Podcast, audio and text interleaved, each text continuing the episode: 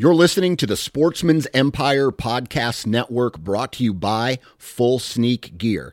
Check out their entire lineup at fullsneakgear.com. Also, be sure to check out our entire stable of podcasts at sportsmansempire.com. New from Moultrie Mobile, the Feed Hub offers first of its kind cellular connection and control for nearly any spin cast feeder on the market. When used with the Moultrie Mobile app, you can monitor feed and battery levels, run feeders on demand, receive alerts when feeders are clogged, and remotely adjust feeding times. The Feed Hub is ideal for anyone who maintains feeders. Remove the guesswork and save time by planning feeder maintenance before you drive to your hunting property. For more information, visit moultriemobile.com. Hey everyone, before we get into today's episode, I just want to let you know that our friends at Outdoor Edge have partnered with some great brands to help bring your fall full circle with their field to freezer to fire giveaway. Here's how you enter. Go to their Facebook page and sign up to win some awesome prizes and packages from brands including Yeti, Weston, Bradley Smokers, and more. These are some awesome products that will help you process your game, keep your game in the freezer, and eventually cook it for your table. You have until January 15th to sign up, so take advantage of that. Outdoor Edge in the field to freezer to fire giveaway. Go to their Facebook page and make it happen. Welcome to the Land and Legacy Podcast. We're your hosts, Adam Keith. and Matt Dye. This is your number one resource for all things land. If you're interested in conservation, habitat management, hunting strategy, and rural real estate, this is the podcast for you.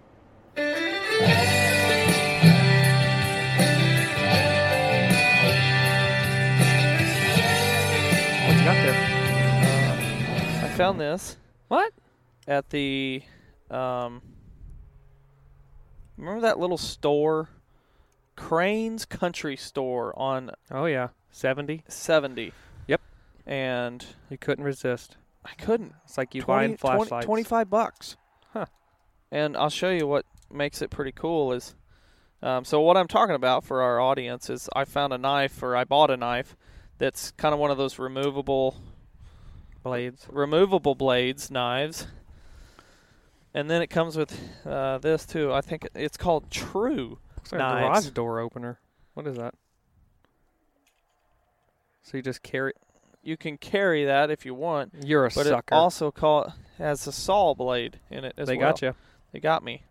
You know, They might got be you. one of those things too It that actually somebody looks like an old, like a lighter, like a, and that thing is like looks like a a, little fuse. Zippo lighter. Yeah, Yeah, but it's where your uh, extra blades carry. But twenty five bucks, I was like, you know, it's actually got the clip, and after having to clean, Are you trying to sell me my one buck. No, I was just showing you. Figured you'd like that. Um, uh, You're gonna, Man. you're gonna mark it up, weren't you? You're gonna sell it to me and mark it up. no, You're and then you're gonna whip out one. This is this is the one I actually bought for myself, but I Yeah, just I wanted no, no. Creep some money Uh. I bought it because I had to. Uh, the day I shot that buck, um, and I somehow my my uh, other knife yeah. was not in my in my truck or wall truck or, or, backpack pocket. for some reason. So I had to clean that yeah that deer with a pocket knife yeah with my there, done that. Vortex. I think it's a Kershaw knife, but Vorte- Right. I got it from Vortex. Um, I had to clean it with that, and it's not a replaceable blade. I'm I'm very fond of those replaceable blade They're, knives, they're pretty nice. and so that's why I uh, yeah true. You broke down and I'd never seen it. them before, but anyway, um, it's a nice little knife for twenty five bucks, something Sure. like that. Cool. But anyway, uh, guys, welcome back to Land Legacy Podcast. And Adam here, Matt is here. and we are uh, going to discuss something um, that I know because I'm seeing the posts. I mean, you They're- can get on social coming. media. People are getting fired up. Deer season is winding down for some of us, and um, habitat season is getting ready to hit full swing. And so we're going to do a podcast devoted to. I don't even know what we call it. We'll call this. I think this is podcast 281, if I remember right. 281 or 280. It's got to be a 281. 281 hunting tactics versus land management. Practices. Yeah. And well, I, first off, I should say, I'm glad to be seeing posts about habitat man, like eh, people getting to habitat season, like, and it's a thing. That's encouraging. We're inching along. We're we're we're getting there, Yeah. and so I, I'm first off applaud that. That's good to see, um, but at the same time, I think I think we need to to um, I don't want to say draw a clear line between the different practices, um, but I think if we want to make the impact that so many people are wanting to have on a given property, they need to know like where some practices would fall in in uh, retrospect to like true habitat management practices that are going to yield those results. Yeah, I You know- and part of that is when I see just like I said, we're inching them along. It seems like there's more people getting into habitat management, true habitat management, land Yeah, management that we're talking about here. It's happening. And um, but because of that, we should also try to make sure we steer back onto the course or stay onto the course because there is the fads that kind of hit the mark, hit the industry to where they're almost like distractions where you're like, I'm going to go improve the farm. And then it's like, whoa, I saw this really cool thing. I want to go do that. And then before you know it, you're taking time away from what your initial plan was of improving the land. I oftentimes, and, and talking to some clients or whatever, like the um, the industry of like finance and investing Yes. often comes up, and it's like Well, that's term- what a lot of our term, like- clients are in that right, field. right. So so it comes up often, but it, but essentially it is the get rich quick s- schemes like the Bitcoin, the the um, I want to ride the stock market for a short term to try. You know, you know what I'm saying? Like Yep. it's like that same principle uh, of people who are, who are looking for those quick fixes or, or the, the get rich quick schemes are, are, are potentially the same ones who are falling for these practices that we're about to go over Get big bucks quick. versus um, versus a long-term financial plan where you're stashing away or, or investing 15% each year and watching it grow and, and retiring millionaires or whatever. It's like, yeah, this is essentially like the same thing, just industry side by side. And some of these, I would say, compared to like a, you know, I grew up in the '90s, so and I was a big base baseball fan, and so I lived through and watched Steroids? the steroid era. Yeah. and the steroid era was, you know, pretty bad looking back at what it did, but. Some of these practices are almost like steroid shots for your land yeah. you might get the real quick like wow i'm doing really good i got ahead of my neighbors i'm doing awesome but the long-term effect of what that's doing to the land is bad Or, or, or yeah, or, or that individual's body. It's like the side effect. It's like, whoa, hold a second. It's like you can get, let's just say, for instance, you put a mock scrape up, you get a picture of a big buck. You're like, dude, I'm doing it. Like I am Yeah. doing. This is what I wanted to accomplish, and that's like that um, cheap, superficial, let's say, success. Because a deer's going to scrape anywhere. You could place a trail. You didn't have to put a mock scrape somewhere to get the deer scraping. yeah You know what I mean? So it's like those sort of things. It's just not long term because the wind may blow blow over that mock scrape set up, and then it's like, well, crap, darn it, shoot. and i've seen and i've seen some properties where there was dozens and dozens of mock scrapes with that that were pretty elegant i've seen them from uh, boards hammered in trees to create that that limb just at the right height to the string tied up in the tree Yep. with the Grapevine, or vine Yep. or or sticks hanging down and you know if it's not taking time away from your land management practices then Cool. then fine have at it but don't believe that what you're doing is like guaranteed you're going to get a good buck or a big buck or kill especially kill a big buck i think a lot of these that we'll talk about come with the marketing or the advertisement that it's almost like a shake and bake. You just shake it up and dump it out, and shake and bake, baby. and there's a big buck. Yeah. Wait, And- that's not how it works. And that's that's not how that works. That's not how any of this works. Well, uh, that and, you brought up a good point though. It's like that's not going to create more big bucks. Essentially, the the, the, the secret or, or the the uh, straw that breaks the camel's back between these practices is it's either here's something that may help you kill the deer that are already there on the property Yeah. versus here are the practices that are going to completely change the landscape and increase the number of deer and the quality of deer that are on the property at any given point. It's not just like, hey, here here's what your area is producing because Yep. we're not actually touching the natural resources. We're just we're just doing some techniques that are We're manipulating the landscape to try to attract the current state of the deer herd to come by or be within view of the trail camera or whatever. yeah. It's like if the biggest deer you have in your neighborhood is a 130 inch buck and you do these practices, there is a chance that you may see him more let's say an or increased chance. kill him Yeah.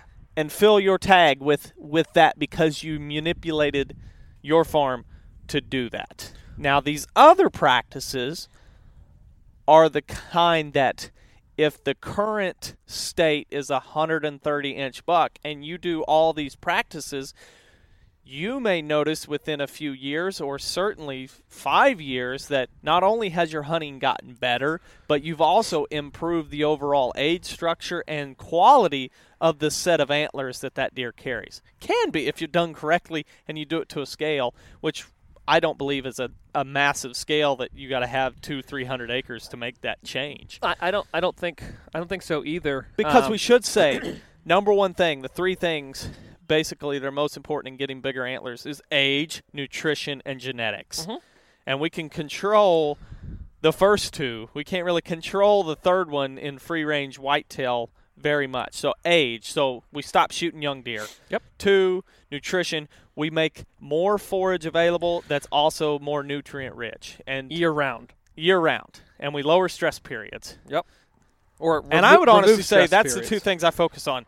The genetics, I can't cull my way to giant deer, Success, no, and nobody can. and so I don't. That's like the thing that I can't even worry about. I mean, it, it, it plays in a it plays a factor, but honestly, thank goodness that that we can't as humans Im- impact another factor that, that It's like, changes it. I want to like, be a really ah. good runner, but I don't run good on days with low barometric pressure. Well, I can't control that, so I just got to be a I good just runner. Gotta be a good runner. Yeah. Oh, well, I just gotta have a I great just property. gotta st- can't stop running. kept on running. so, um, Let's break out. So we've got essentially hunting strategy techniques yep, that will improve the success in the field or or your your ability to document the deer herd what they're doing at any given time in the season um, so then you can make better hunting decisions and hopefully capitalize on deer that are Yeah. already there you're not And- you're not changing them or you're not improving them as an individual or as an overall herd you're not improving the deer with those tactics Yep. versus land management practices that are impacting the natural resources available or creating different natural resources for wildlife. Yep, and and some of these spill over. It's just in the way that they're utilized to say if it's going to make a large scale impact. So, kind of going back to last week's podcast, it's like, okay, so what are your goals? This is like that that check. Restate them in your head, and then go through these and say, well, where's my time spent? What am I doing? Are these the are these the practices I'm choosing to do? Well, I may not be reaching my goals because I'm thinking too short term versus not enough long term practices. Uh, and if you want to make the big difference, it's not going to happen just snap of fingers overnight. Yeah. So, what what, what do Uh, we got for the hunting strategy uh, practices that we commonly see going into America in the habitat season that are uh, going to yield less than desirable results for someone wanting to make a big impact? So I think one of the I'll, I'll kind of bounce around on the list here, but one of the big ones, of course, we're coming up. It's it's December, so we're getting into where a lot of natives are being planted, and one thing that I see a lot with because of the season of planting, uh, monocultures of grass Yeah. I see being planted now.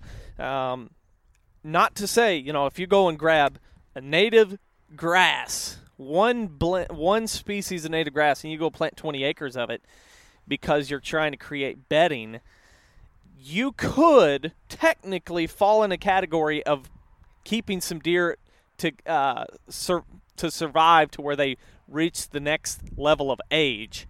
But the overall impact and the overall goal isn't in a true nature's designed land management technique. And I say that because nowhere in nature will you find naturally occurring monocultures A sea of, of, of single a species sea of grass. of one grass. And Or- so we or- really advise people not to plant monocultures to a large scale because it's not fitting within nature's design for land management. Or if you have the option, which is even better, even if you're trying to do like the big three, right? Uh huh. Big blue, little blue, switch, or, or big blue, Indian grass, and switch.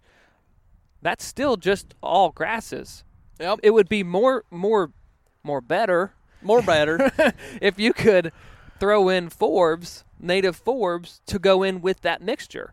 yeah. And, and that's now diversifying that 20 acres. Still, you're not giving up cover, but you're adding food, and that is what would naturally be found occurring across a landscape, um, the way God designed it. Yeah. A- and, so we're, we're we're killing multiple birds with one stone simply by just a slight change in, in the the mix that would be planted. You're Yeah, because you're providing a blend that, just like most places in nature naturally occurring, you'll find where there's cover av- available for many species as well as food available for many species. But when you plant a sea of thick switchgrass for cover, first off, I think there's better options. I know there's better options. But second off, there's no food value. Right. And there's no food value for a, not just deer, but a lot of species. Oh, yeah. A quail doesn't make his living on a sea of switchgrass. A pheasant, No. even as a non-native bird, doesn't make his living on a sea of switchgrass. Now, Just because you can stop. find them there, Stop, mean everybody, stop. Not I know Ugh. that you may say you're going to find them there in the middle of the winter because it's the only grass that stands up. But there's a lot of months out of the year where the where they need something to eat, and there's not snow on the every ground. month of the year. Yeah. And so Yeah. during that short little window, why are we devoting a large scale for to to help a bird or help an animal for a small window of time? Even even in the north, you don't have snow on the ground from August to May. Lord help you if you do. we'll see you. you move. better start running a chainsaw and put some woody browse on the ground. But we we can't just continue to think about the hunting season for w- what the practices we're going to be doing. Yeah. Although although we're coming out of hunting season and it's great to look at hunting season and, and take your observations and say here's what I can do to make my hunting better.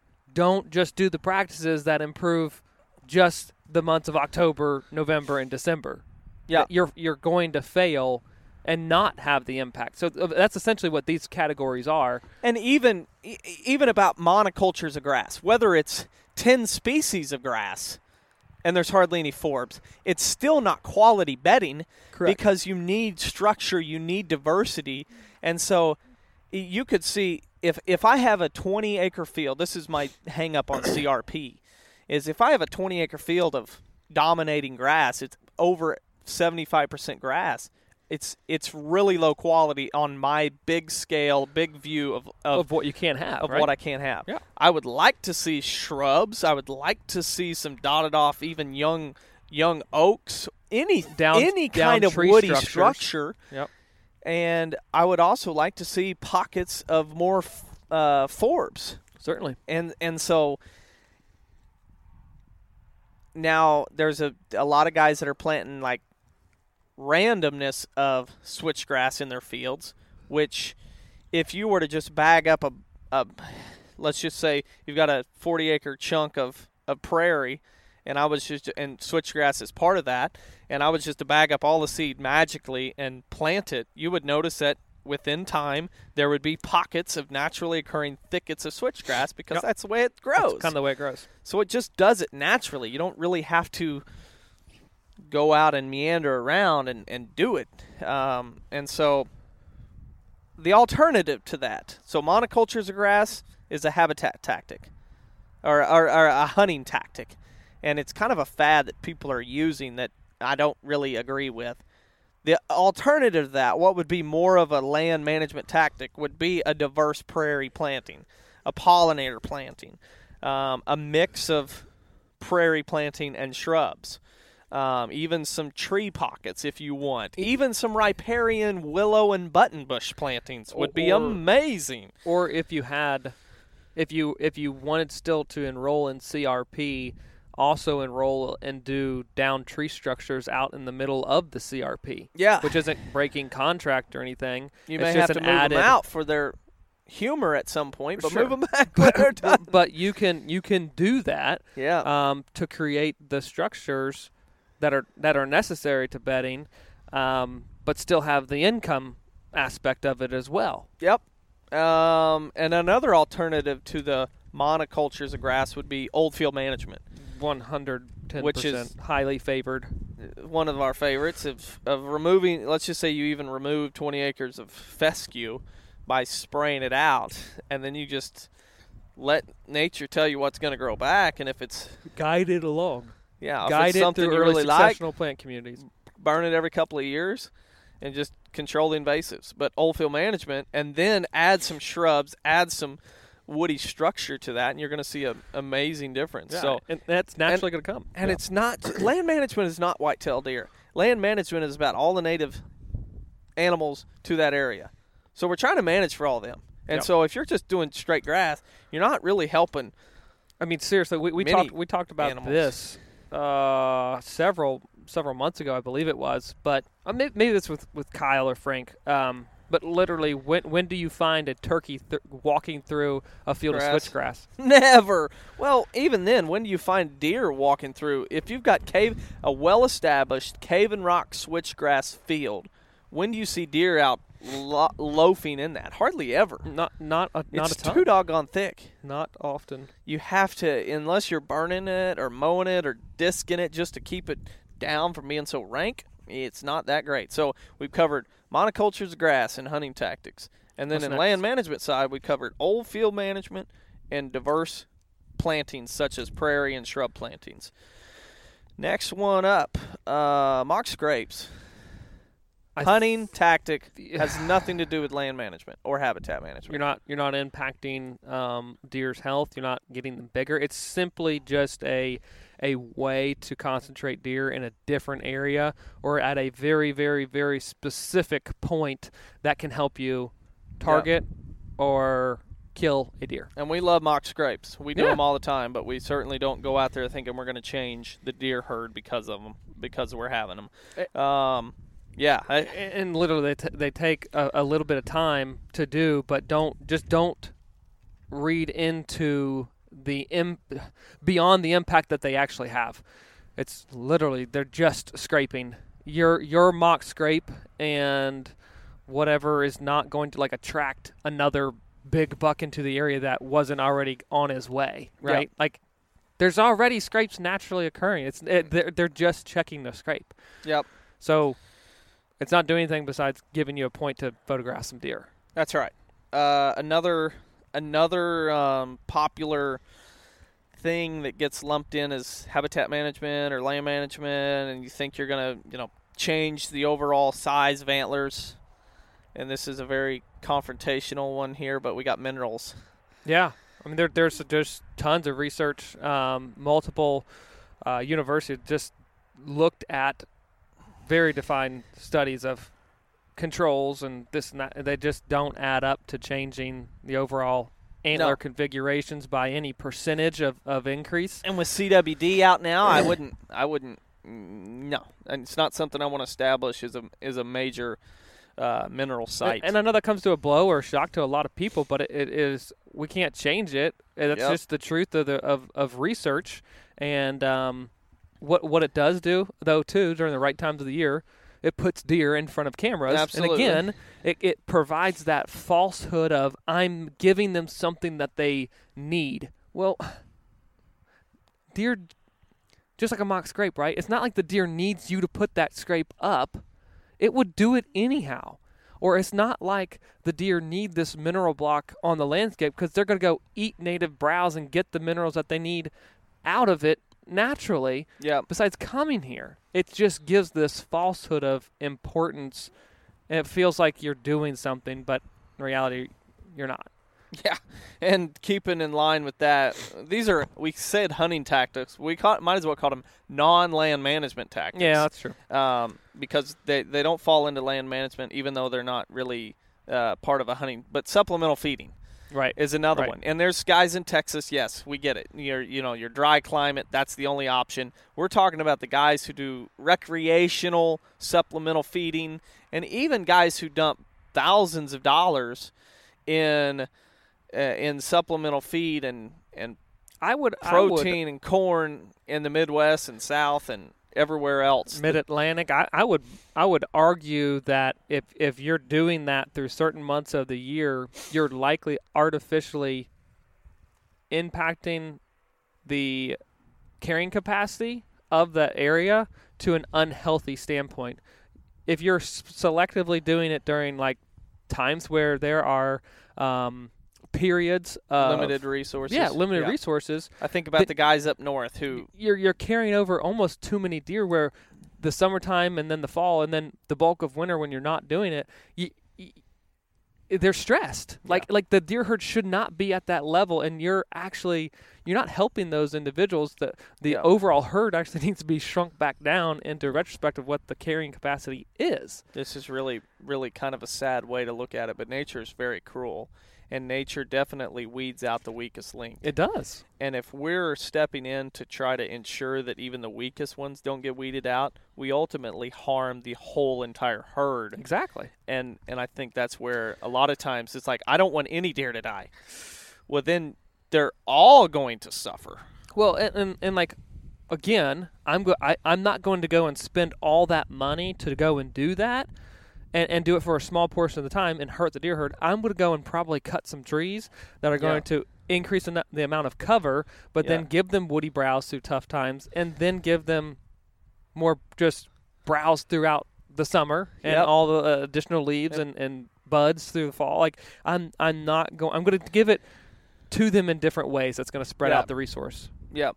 So you lower social stress and everything because Mhm, that's another big thing mhm. about mineral sites and especially supplemental feeders during those stressful times is you take deer who are a already stressed out because of the conditions, lack of lack of uh, food and quality cover, and then you put them all in the same place. Well, and we haven't even uh, uh, uh, uh, talked about what that then does for the predator population too. oh like gosh. corn, everyone wants to badmouth coons, but you got thirty of them wrapped around your corn feeders. What are Yeah. you doing? Yeah. Are you kidding me? You know, some people call their feeders deer feeders. They might as well call them raccoon feeders. Yes. Yes. Because and, and that's all think, they feed. But what do you think you're doing to that population too? You're artificially impacting it um, from a carrying capacity, and you're condensing them in and around focal areas that you want to hunt, and then you complain that they're actually there. Yeah. yeah. Doesn't make any sense. Yeah. Um, next one up. Um, since we're talking about predators, Yeah. recreational trapping. Yeah. And and this is one of these non-land management tactics that ultimately they just take your time away from things that you could actually make a a bigger influence or a, a, a bigger um, improvement on your land by doing them. So recreational trapping, what is it? And I and I need to define that before because this is one of them that kind of spills over into the other one if done correctly, um, depending on what your goals are. Recreational trapping. If you show up on Saturday morning and you throw out a couple of traps and you go back and check them on Sunday night and then you trip them all and get ready to come back and on the weekend and check them and you're running traps 10 times through the whole course of the year and you catch a couple of raccoons and a couple of possums and a coyote or two, you're not making a difference. That vacuum effect, those predators that you just removed are replaced within days, weeks, at the very most a month or two. well, well, it's it, at that at that level though, it's not even essentially a vacuum. No, it's at, just at, at that point. Yeah. and especially when most of those predators are, are getting ready to go into the breeding season of February, March, late January. Um, they're they're they're completely expanding and shifting ranges. It's like. It didn't do anything. It, and again, for the hundred millionth time, I think we've had to say this. If you enjoy it and you're introducing kids to it and and whatever, fantastic. But don't again have work under the false pretense that it's impacting the deer, the turkey in a in a super positive way. That It's you're just saving not. the turkeys. Right. I It's just- trapped a coyote. I'm saving the turkeys. it's not. It's not. It's not how it works. It's not how it's going to work. No matter how much you want it to work, it is too dynamic, and you're not making nearly the big enough difference. Yeah. Period. I almost have a Dwight K. Schrute kind of quote for you here. I trapped a coyote. I'm saving the turkey. False. Yeah. You're Yeah. not saving the turkeys. That's it. That's just it. Not not by those practices, but t- but practices like so switch that over. timber if, management. If you hire, well, I was going to say recreational trapping versus hiring a professional trapper, and he's going to come spend an entire week or two weeks on your place, and he's trapping out. You know, you've got 200 acres, and he traps out a dozen coyotes and 30 raccoons and 30 possums. Yeah, and and and if you can do he that, creates a pretty good impact. f- Still, for just a period of time, yeah. And there's there's those states where you can trap ahead of um or you know, during nesting yeah, season. exactly fawning or nesting seasons, and that and that will that will make a, a that temporary void. But again, the number of, of individuals that um are able to to pay for that type of service um Yeah, is and, and that, that that again is like okay I that's the cherry on top like uh, on a Sunday right yeah. I've done I've got the banana it's split there's three scoops of ice cream whipped cream sprinkles now I'm going to start addressing the cherry because the Yeah. habitat better be in place before, Before that you start before going- that craziness that time, happens yeah. You'd be better off hiring a chainsaw crew to come in and cut rather than Oh, yeah. a professional trapper. with Yeah. with and and I, I great point. Someone's probably looking at that right now, and not trying to put any trappers out of business, but it's like seriously consider that. Seriously Yeah. consider the the cost of of what a four man crew for a week would do timber wise through TSI or or FSI. Compare that to a month long trapping. Which impact's going to last longer? Which one are you going to see longer? Which one are you going to be able to tell? Which one makes your hunting better? Absolutely. Yeah, Absolutely. a lot of a lot of false false uh, False promise Yeah. out there. Um, next up, fruit trees. Oh, Don't break my heart. Yeah, uh, persimmons, apples, pears, all those things. Now I like them. You know, it's cool. But to think that you're gonna that you have a food plot. Okay, I did step A. Now I'm got to go step B. I got to plant trees. It's a pimple on the butt of, Yeah, it, it makes no difference. like we would you would have to have considerable number of trees, health of trees on a property to impact the overall, let's say, tonnage that is that is going to be supplied through fruit trees. Yep. Now And again, you'd have to prune them every year. You Yep, got to spray- them yep. every year. You got to maintain them every year. Keep the put the cages around them so the deer don't rub them and kill them. don't let the mower hit it when you're mowing your clover Yeah. around the edge. Don't let your herbicide drift. Yeah. All those things. And if you're willing to accept that challenge and plant A- a good amount, not to say, okay, you, you drop five apple trees on the e- one end of your food plot, and ten years from now they're dropping a- uh, they're dropping acorns. Wow, magic trees. that's trees. awesome. they're dropping fruit, they're dropping apples, and you're like, man, this is really. It's not like that's creating deer to be bigger and healthier and and more daylight active on your property. It was a, it's it's a it's a little attractant yeah, to that food plot, and that's cool. But dad gummit, it took five years to do that, and how many weekends of work carrying water out to water those trees in, and then spray and prune. I'm sorry, and I'm not afraid to work hard, but I'm not working that hard for that little return. That Yeah. sucks. Just flat out. of investment, not good. Like I would rather hammer that edge with edge feathering and be like, "Hey, year-round food right here on the edge. Come and get it." And I cut it and I put a little bit of herbicide on maybe some stumps and I walked away and now I just include it in my fire unit every 3 years and it's like cruise control. But I have I have more food value and more cover value than those apple trees ever would have offered. Uh, next up, water tubs or holes. How man? Um, honestly it's it i just look at it similar to like like the whole apple thing there's there's going to be times where that it worked. Yeah, yeah, yeah, yeah, yeah, absolutely. And and and and deer drink water. Yeah. it's true. They drink water. Probably not as much as you think they do. no, I think I think it's eighty percent of their water intakes through. Uh, uh, through, through, through- they get through the food, Yeah. right, through the metabolic process of breaking it down. So it's But like that's not to say that if you have water available, they don't drink it. Keith was telling me about Correct. when you guys hunted Paradise Point food Oh, yeah. plot, Well, and they kept everyone- going to that little water puddle. since since since that food plot has been expanded, anytime it gets a little damp, there's a little spot that holds. I mean, we're talking size of the, this grill here, like Yeah. the the hood of this grill. Like it's tiny, but it holds a little bit of water. And yeah, I mean, now it's very nice and convenient that it's right there on their Path the in path the in. plot. but um, they hit it and they stopped. I saw I saw deer. Um, oh gosh, back in October when it got a little dry in October. Um, it was on a great rub line and scrape line, and four bucks walked that line that one night, and sure enough. Three of the four drank from that little puddle that had been created there. Nice. Cool, but guess what? It didn't. It didn't make them bigger. It Yep. is going to potentially help you kill a deer, Mm-hmm. but then I, I, I argue too that it's at very certain times of the year. Yeah. But guess what? If it if you've got a rainy October, late It October, and, and. November, it's it did.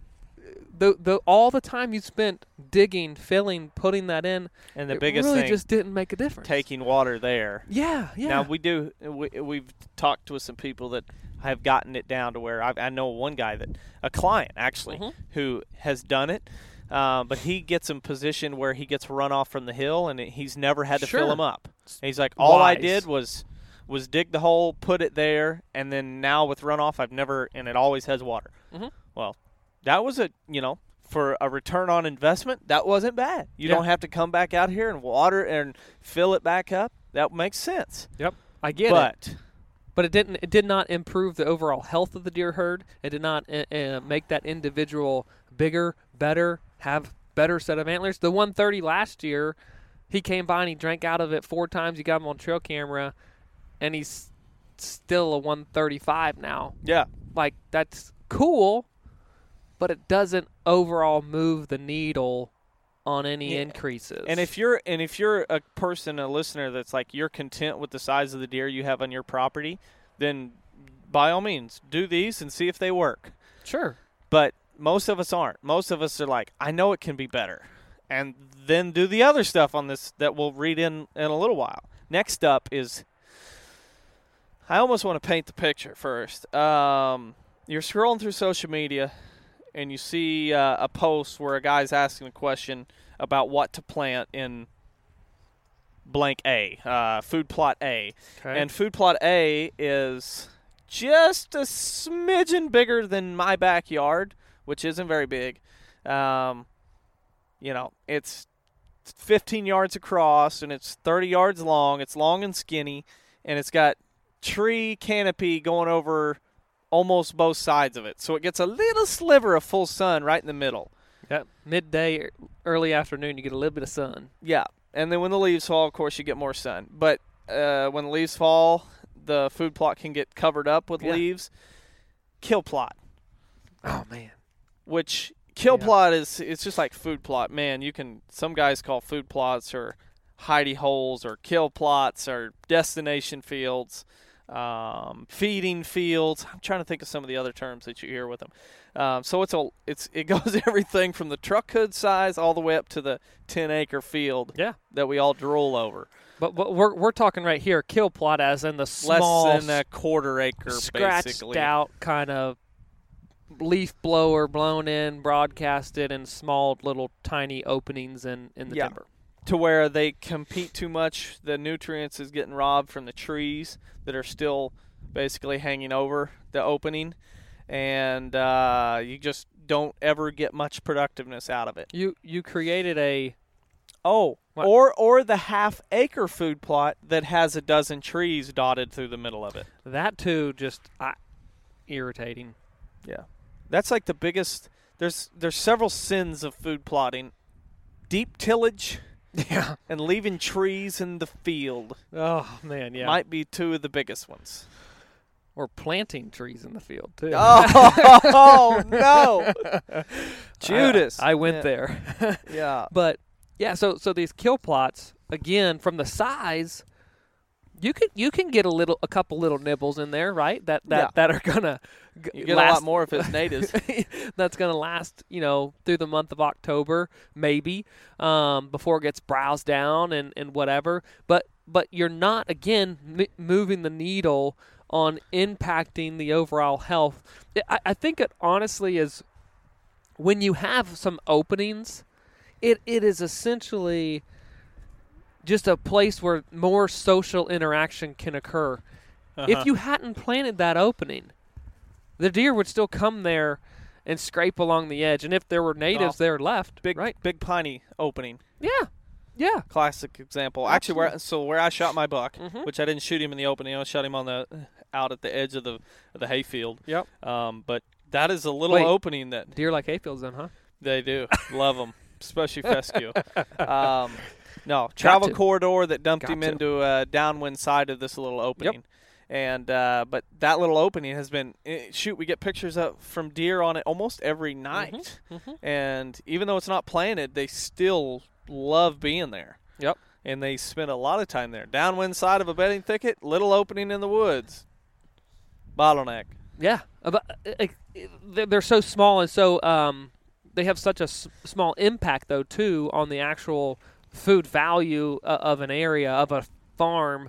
Um, that that is essentially just that communication post potential that yeah you see deer congregating in and around and a lot of them too I think can um, can be well placed from hunters Yeah. and so you have someone who wants to go in and clear out a spot. Well, because you wait, you're already seeing deer there. Well, yeah, they're gonna continue to be there because they're already passing through. So it's like we're just trying to say from a kill plot standpoint, it's gonna help you slow the deer down, concentrate them just a little bit more in that area they're already working through, but you're not impacting on a great big scale the overall herd health. Yeah.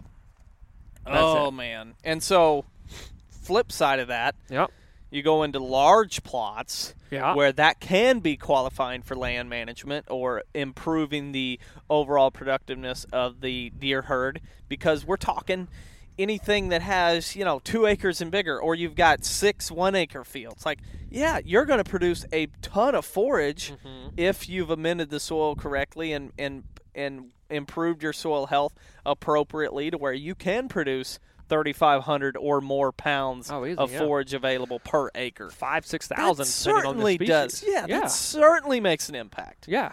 You're, But you're not everybody's got that budget or the time or, Or the, the- the size of the land that can handle that. or the equipment to be able to do it. So that's where you know if if I don't have the the size of the land, the equipment, or the budget, it's very hard for me to say let's do food plots, especially bigger food plots, because you just can't do it. Yeah. You'd no. be, you're better off getting a chainsaw and running chainsaw. yeah. I Uh, think, that, well, that's a whole nother podcast. I don't even want to give the cat. I don't even want to let the cat out of the bag on that podcast topic. I was getting ready to let one out too, but um, we'll move on. last one for hunting tactics and strategies and non-land management uh, practices. What you got? I don't know why this What's one that? You got in. that smirk on your face. I don't know why this one falls in, but screening, oh, monoculture screening. Oh, Why oh, is this oh, getting oh, called oh. land management? I don't know. Why is it getting called uh, deer management? I don't know. That's not habitat management. Yeah. If it's a monoculture and if you're planting a non-native one, get out of here. I, it's it is a it Give is me a the coordinates. Uh, well, I'll say this: it is a just screening in general. A lot of places, it's a very necessary. and we recommend it to clients yes from a standpoint of you're on a gravel road or you're on a highway. Perfect yeah, you need screening. yesterday. Or okay, Well, yeah, I go was ahead. In, I was in Tennessee. This this uh, farm in particular has a lot of gravel road frontage on many different sides of the farm, and a and a hardtop road that splits it in the center. And so, I was driving, and I knew I was still a little ways from like the turnoff to the house where I was meeting the client, And I'm like, well, this is part of the property because it was just both sides of the road. I was just meandering through a screen because it was open fields left and right. It's like, well, here I'm on the property, or this is it, because like, who else is going to do this? And it was very intentional, very necessary um, for them to do that, and they're going to continue. What was the planting, or what Th- kind? that he had he had planted um, last year. He had planted a strip of switchgrass. It had not Okay. matured yet, but then on the outside, closer to the road, he had just done an annual planting of Egyptian wheat. So it Had you been to the? You hadn't been to this podcast yet, or this this place no, yet? Have you? no, So that guy listened to the podcast. yeah, yeah, yeah. So like, so it it's but it's essential that that screen be part of the plan. yeah. Like, no, it's not it's not to take away because he has to protect you know all the other work that's happening. He's screening off essentially a lot of old field, and Yep. he's screening off future old fields and some future edge feathering and future food plots. So he will always be doing that. Yep. We'll go into And a, a perennial, uh, uh, you know, a, a longer term screen options, but right now ha- has to do it. Yep. And, it, and so, it's- are you going to recommend like this is kind of the hang up where we will recommend a pure stand of a short, a, a, a, like a little strip, five yard strip of or a ten yard strip of monoculture switchgrass, in conjunction with shrub plantings or evergreen plantings, or um, even on the other side be going into native planting. Like we have to we have to shield eyeballs eyeballs, You have to. but also we need to provide some habitat. Correct. And Correct. so that's I, where I'm like not. I'm not as worried. switchgrass being a native species, I'm not as upset about that. What I am upset about is these non-natives, untested, like just no long. we don't know long-term effects Sure. of these. We've we've introduced too many aliens and too many Yeah. non-natives that have been bad. Right. Let's. I mean, that have cross pollinated. and at what stuff. point do we have to say, let's just, you know what? Let's just stick I- with I- native. What Let's what just- what species did you say it was? Oh, it's non-native. Okay, you said enough. I don't want it. like I- I'm so to answer that question, it's going to depend on the certain area. There's already some switchgrass coming in. Perfect. So so so that's fine. We're going to build off of that, but a lot of what the screen will be is until that continues to mature and be- before the old field actually fills in as well, so they're not Yep. looking just through a 10, a 10 yard strip of s- switch. Going to continue to do the annual Egyptian wheat. Once that matures, then it will be a screen because it's already planted. You should only have to be doing that for two years. a couple years. Yeah, Yeah. yeah, But then it'll be a screen of switchgrass, since uh, you know it's already there, already planted. Yep. And then it's going to blend into old field, and some of the topography wise, it, you're not going to have to worry about it once those both grow up. So Perfect. it's it's on its way. We're just you know tweaking some things, and there are some other areas where there'll probably be some some shrubs planted because they're just wide open, and Yeah. it, I mean, lots of discussions and um, people getting tickets, and he has seen uh, just a lot of road hunting. So Fun. screening there have to have it, but it's not an overall habitat management technique that is going to completely change the health of the deer herd. It may save a few deer, and that's important for the overall goal, but that 5, 10, 20 yard strip around a roadside isn't moving much of a needle. So screening mono, screening with monocultures is sometimes important, but don't think that it's just like this is going to save my deer. Correct. Like, this is going to make big bucks. Correct. you We're- may we're- pay big bucks for it. we're saving we're saving the views into the actual resources like the old field, like Yeah. the edge feathering, like the managed timber that's going to be beyond the Yeah. screen itself. And in land management, if you ever have a question, first ask yourself, is it native? Okay, now I'll hear you out. If it's non-native, be cautious. Yeah. Food plot varieties are about the only non-natives that we'll kind of accept because They're most of those are easy to control, Yeah. don't have long-term effects. All and most are annual species. Yeah. Most. Yeah. Um, so that's pretty much all the hunting habitat uh, non-habitat strategies or tactics that we list out that oftentimes gets labeled into land management, habitat management, deer management. Um, let's jump into some land management practices um, that we should be focusing on. It's almost like I have a honeydew list. Hey, hey, I have a honeydew list, and I can't complete the ones on the left column until I complete the ones on the right column. And the right column is the ones we're getting ready to go over. Yeah. Once you do these, then you can waste your time on these others. Yeah. Um, Or once you do these, for the most part, and hunting season is here, and you and you can't do these other things, these land management practices, then you can do mock scrapes. Then you can do water holes. So what you got? So edge feathering.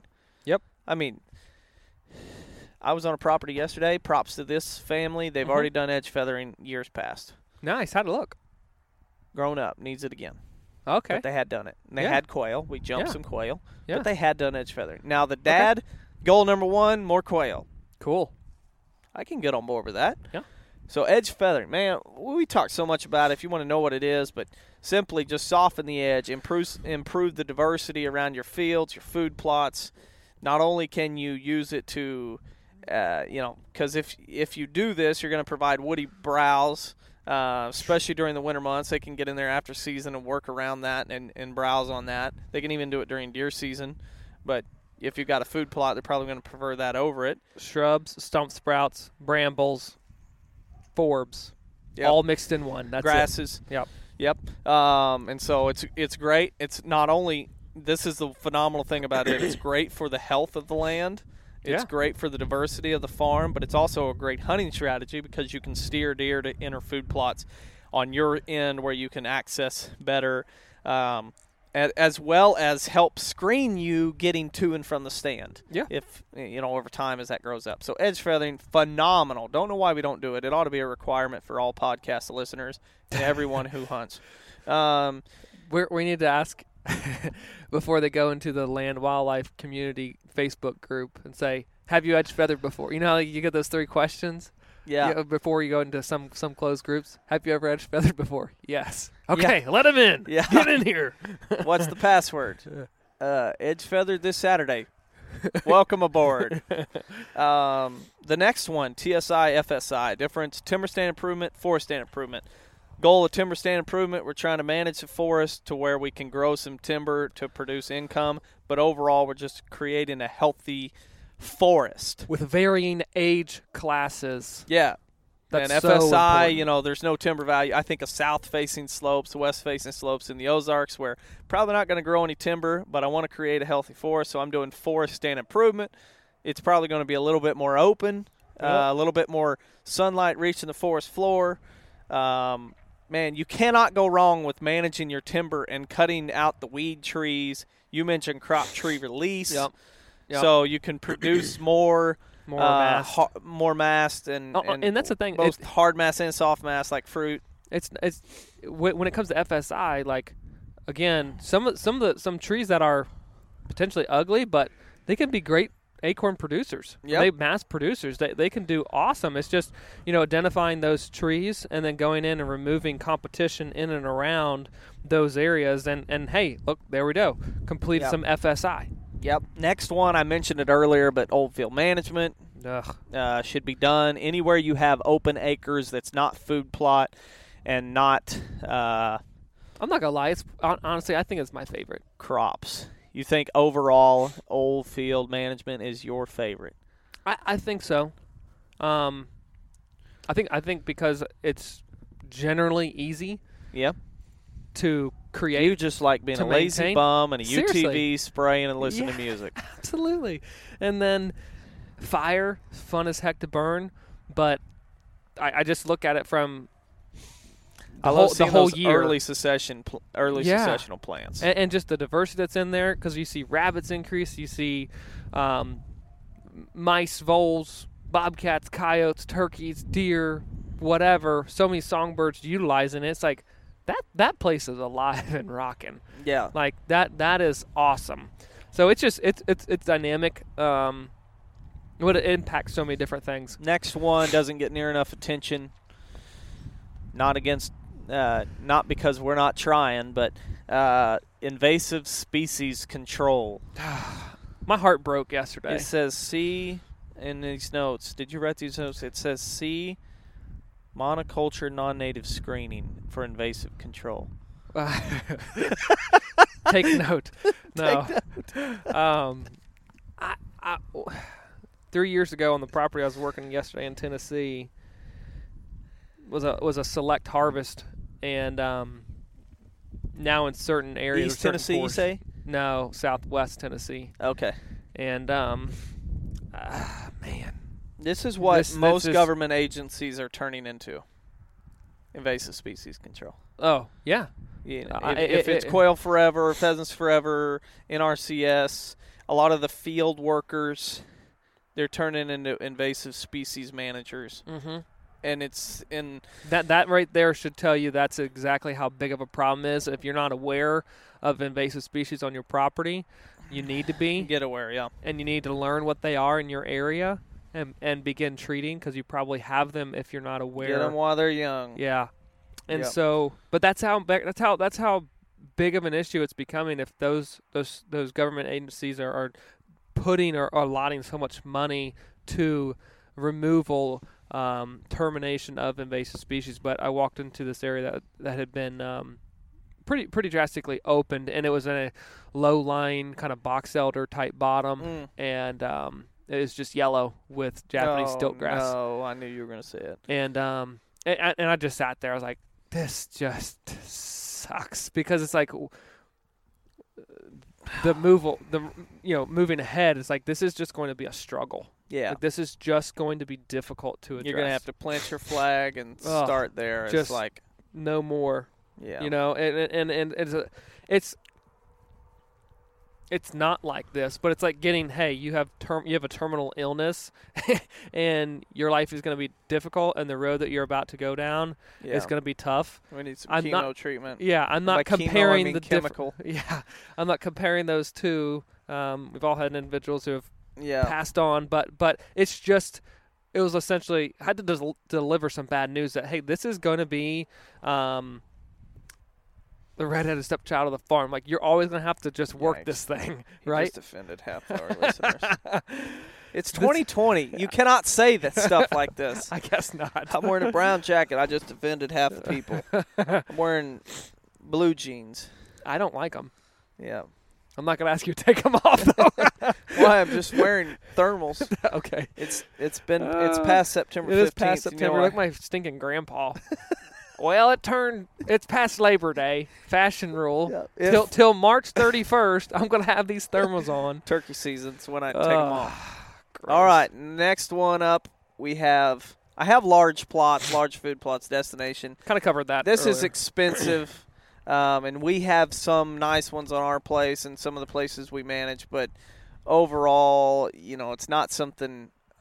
I, we don't recommend it a lot unless the landowner really wants more food plots. We don't recommend going in and hammering out six acres. I don't know if I've plots. ever recommended like going into a timber block and just demolishing and putting anything over five acres. No, I, I know why. I am Like, almost I don't- certain. There might be a client that says false. You did it on mine, and I'm like, oh, I forgot about that But I, I, I don't really think I can't. have. don't think I don't think I've ever recommended because I do not like the large food plots. What what here's here's what I have done, and, and I was so the day before yesterday I was working at a different place, going back and remarking um, work that work that had um, been recommended through a management plan, and we were going and marking the property because he's getting ready to just get after it, man. He's about to just work, work, work. So it's awesome, but essentially there's this ridge top. It will be clear cut, and he will have a food plot in there but it's going to be like maybe 20% of this, let's say, I don't know, it's probably a four acre type opening, but it's not like a bedding deal. It's slowly going to be trans because it was once open, but now there's a little bit of value in there. So, anyhow, it's going to get hammered.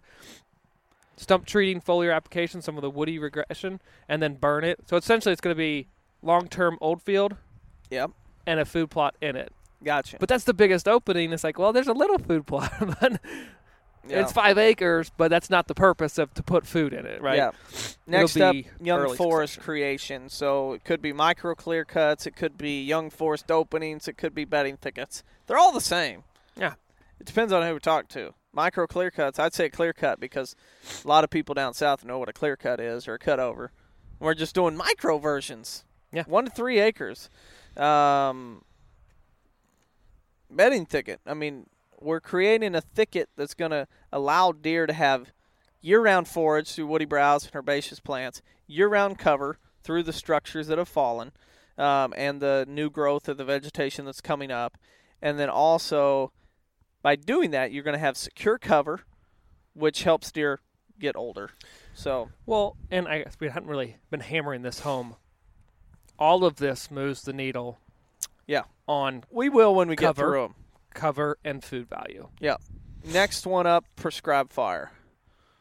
Uh, if you can burn, burn. It helps with invasive species control. Like I was working with the guys yesterday in central Missouri, they had bush honeysuckle scattered Mhm. through, and I was like, attack the large ones, we'll get the young ones with the fire. Yep. And so that's kind of one of those like once you get the once we get the big ones killed, a few might slip through the cracks, but if we're burning, we're going to keep them at bay to where even any autumn olive that comes in, we're going to knock it all back. Yep. And so fire will be our, and that's a whole lot easier to control it with fire than it is ground assault with hatchets and herbicide. Yeah. So prescribed fire not only helps control invasives, promotes uh, promotes the new growth of very nutritious plants, improves cover in a lot of places, um, and overall is just more beneficial. Uh, and it's extremely beneficial to not only deer but all kinds of other species. Yep. Next one, last one, diverse planting. So whether you're doing a CRP planting or a pollinator planting, um, that's highly diverse, 15 plus species or more, um, and you're mixing in shrubs. Maybe it's not a CRP planting, but you're mixing in shrubs. You're planting some tree pockets, whatever it may, a riparian area, all that. We, I think we mentioned it earlier. All that is hugely important. Not only provides great forage, but also great cover, not only to deer, but a long list of species. So I'm just a those things, I'll list them out again. Edge feathering, TSI, FSI, old field management, invasive species control, large food plots, young forest promotion, prescribed fire, diverse plantings. Those are all things that's like, you know what? I'm listening to this. Uh, I've listened to this podcast a while, and I'm just I'm tired of hunting the same old mediocre deer that I have here, and I'm tired of wasting my time doing mock scrape screening, monocultures, grass, water tubs, mineral supplement, recreational trapping, fruit trees, all that stuff. I'm just doing stuff. I'm tired of that. I'm just gonna. I now instead of that, I'm gonna take two years off from that. I may get back to it, but next year or this winter, I'm doing edge feathering, TSI, invasive species control, old field management, food plots, uh, large food plots, young forest, prescribed fire, diverse plants. I'm doing those instead. You do that, you switch. I guarantee you, you would notice a change by next hunting season if you do them large enough, and it doesn't really have to be that large.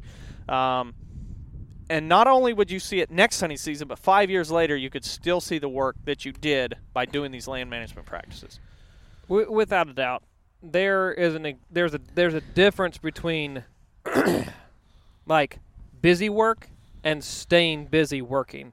Yeah, Those hunting non-habitat management is simply busy work. The other stuff is the impactful things that are going to to honestly if your goals are set properly, going to make the difference and allow you to reach them bar none. There's- And we're gonna there's dilly daller, dilly dalliers, and there's deal makers, and the people that are making deals and doing the stuff. The dilly dally practice deal just maker. ki- That's I right. Am, I am a I'm gonna go make maker. a deal. We're gonna we're gonna get this done, and uh, I'm just so tired of seeing wasted time, wasted energy for not getting the results well, that they uh, want. You know, hey, everybody's open to their own own deals, what they want to do, but but don't continue to to um, complain about the same stuff if you're not addressing that through habitat management And and don't properly. don't tell me it is Techniques. habitat management. Don't So- don't give me gravy and tell me that it's jelly, Ooh, that would be bad. because I know Gross. gravy ain't sweet. Man, good luck to everybody out If there. got any questions, emails, shoot us uh, info at landonlegacy.tv. We've got a lot of consults booked. Man, we've got a, Woo-wee. A lot of inquiries coming in the last Keep few days, too. 'em coming. And so Love it looks 'em. like we're going to be traveling a lot. So there's a good chance We'll be we're in going to your be coming through your area. neck of the woods. Hey, Nice. Never mind. what? No, I can't do it. We're gonna cut him off. We'll see you guys next week. Yep.